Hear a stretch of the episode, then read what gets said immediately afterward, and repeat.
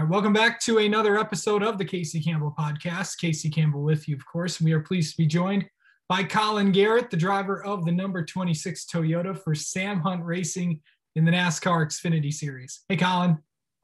Hey, man. How's it going? Doing well. Of course, if you followed Sam Hunt Racing throughout their existence, Colin's been a huge part of that team. What was it like when Sam gave you the call to come and race Talladega? You know, it's always exciting when you finally get a shot. It wasn't really a call. It was like, hey, come to my office real quick, because I've been sitting here doing interiors for the last few months for him since before Daytona. So, you know, I've been staying busy here in the shop, and, you know, it was really cool to finally have the opportunity to get out on track for the first time in 2021.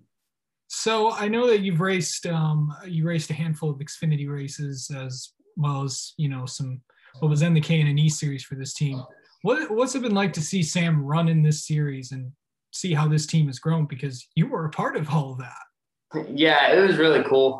You know, last year, I think our best finish was 14th, and we had a lot of opportunities to kind of, you know, I think one time we should have finished, I think, like 12th at some point. It was at Darlington last year, and we ended up having a brake failure, and we had to go behind the wall for a few laps. So, you know, there was definitely a few races where we could have finished really well last year, and we just didn't capitalize when it counted. But I think the longer, you know, it was a brand new team at that point last year. So I think, you know, the more races they run throughout the year, and with all these different drivers, you know, they're trying to get into just a rhythm every week. And I think it's really paid off. You know, I think Santino had, what, 3 or 4 top 15s in a row there. So that's pretty cool. So you're going to Talladega. What's that going to be like to go on a super speedway? Well, it wouldn't have not been my first choice. That was not exactly one that I had ticked off for the year. So it'll be fine. It's just one of those deals where, you know, you kind of just roll the dice and see how it goes. So we'll see. I don't know. I mean, we got a few different strategies we've talked about doing, and I don't know. We're still kind of bouncing back and forth. So I guess we'll see when right before we get in the car on Saturday, kind of our final plan and see what's going to go down. So kind of go into what you do. It's what you've been up to the past few months.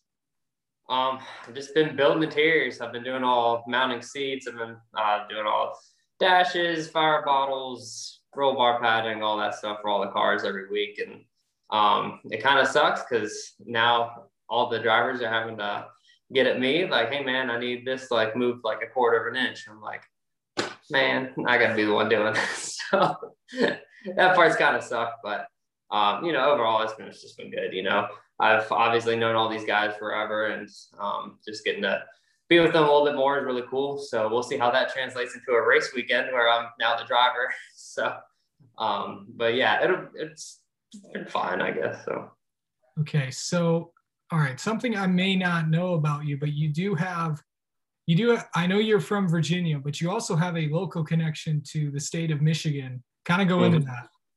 Yeah, so my whole family's actually from Michigan. Like literally everybody in my family is from Michigan.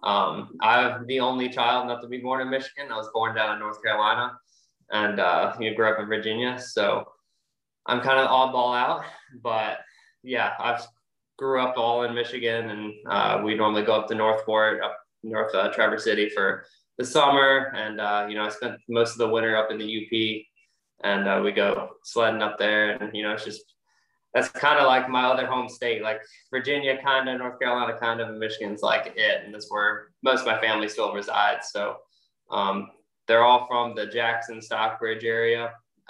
We still have a big shop up there. It's currently not in use. We just, you know, kind of store some stuff in there. And it would be cool if we could have the race team up there, but it's obviously not in North Carolina with the rest of racing. So, but yeah, Michigan's definitely been a big part of my life, and obviously my whole family. So they've been there forever. So I know that, you know, I know you're from the Jackson area. Of course, it's right around Michigan International Speedway. Mm-hmm. I know you're also a big Michigan football fan too. Is that right? Yeah. Yeah. Yeah. How's that been? Not great. So hopefully it gets better. Yeah. Yeah, we won't get into that. Yeah. But anyway, I know that talking about, I know you, I don't know how long you've known Sam, but probably here for a few years. What has he meant to you in your racing career? To give you all the I've known Sam since 2016, I believe, 2016. So, oh my God, it's like 5 years now. That's kind of crazy. So 5 years. Yeah, 5 years. I was Brian, our general manager. He's my crew chief last year. He's always giving me the eye. So, yeah. But yeah, I've known Sam since 2016. We started talking a little bit about, I was going to try to run K&N race for him in 2017. And that didn't end up working out. I had so many late model races on my schedule. We just couldn't get it together. And at the end of 2017, though, we, you know, held a little meeting there. And I'd gotten to really know Sam throughout the 2017 year. And, of course, Peyton Sellers, my then team owner, ran for him for a few races.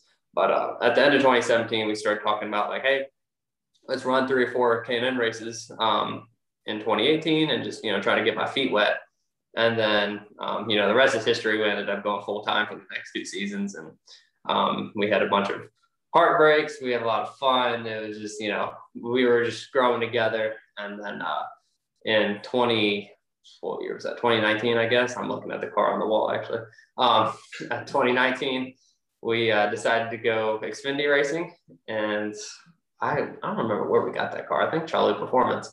And we ended up going out, and in this picture I'm looking at, we qualified 14th, I guess, next to Justin Allgaier and everybody. So it was really cool.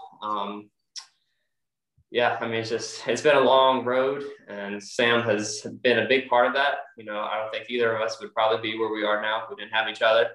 And so it's definitely been cool to, you know, be together throughout all of it. Yeah, I bet. What are your expectations heading into Talladega? Because you never know what's going to happen. Man, I don't know. Like I said, this is not a race I would have picked.